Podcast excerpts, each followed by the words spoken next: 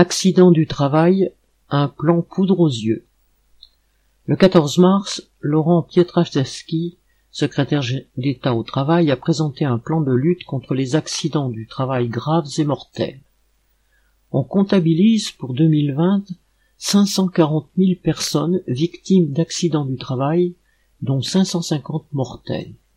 C'est presque 18% de moins que les autres années, mais seulement en raison de la baisse d'activité due au Covid.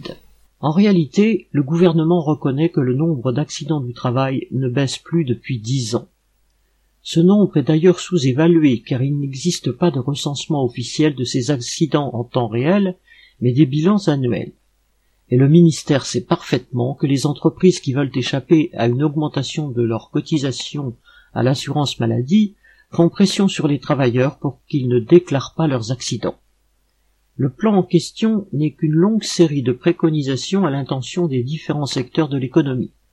Renforcer la communication vers les jeunes, les mesures de prévention dans le cadre de l'intérim, la formation continue des salariés, créer une journée nationale de prévention, faire des campagnes ciblées sur les risques graves du BTP, etc.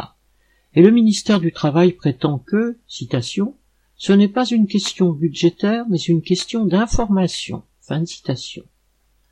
Le gouvernement cherche en réalité à justifier le fait qu'il ne se donne aucun moyen pour contraindre les entreprises à améliorer la sécurité des travailleurs.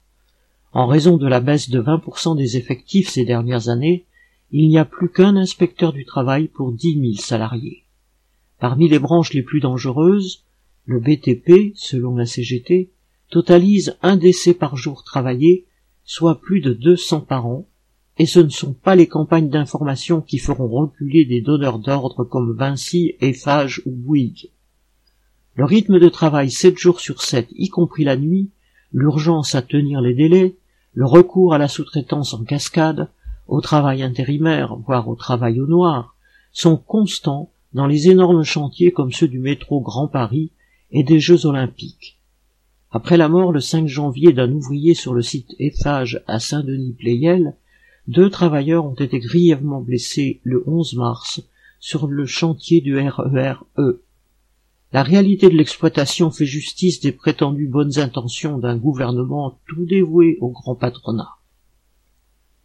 Sylvie Maréchal.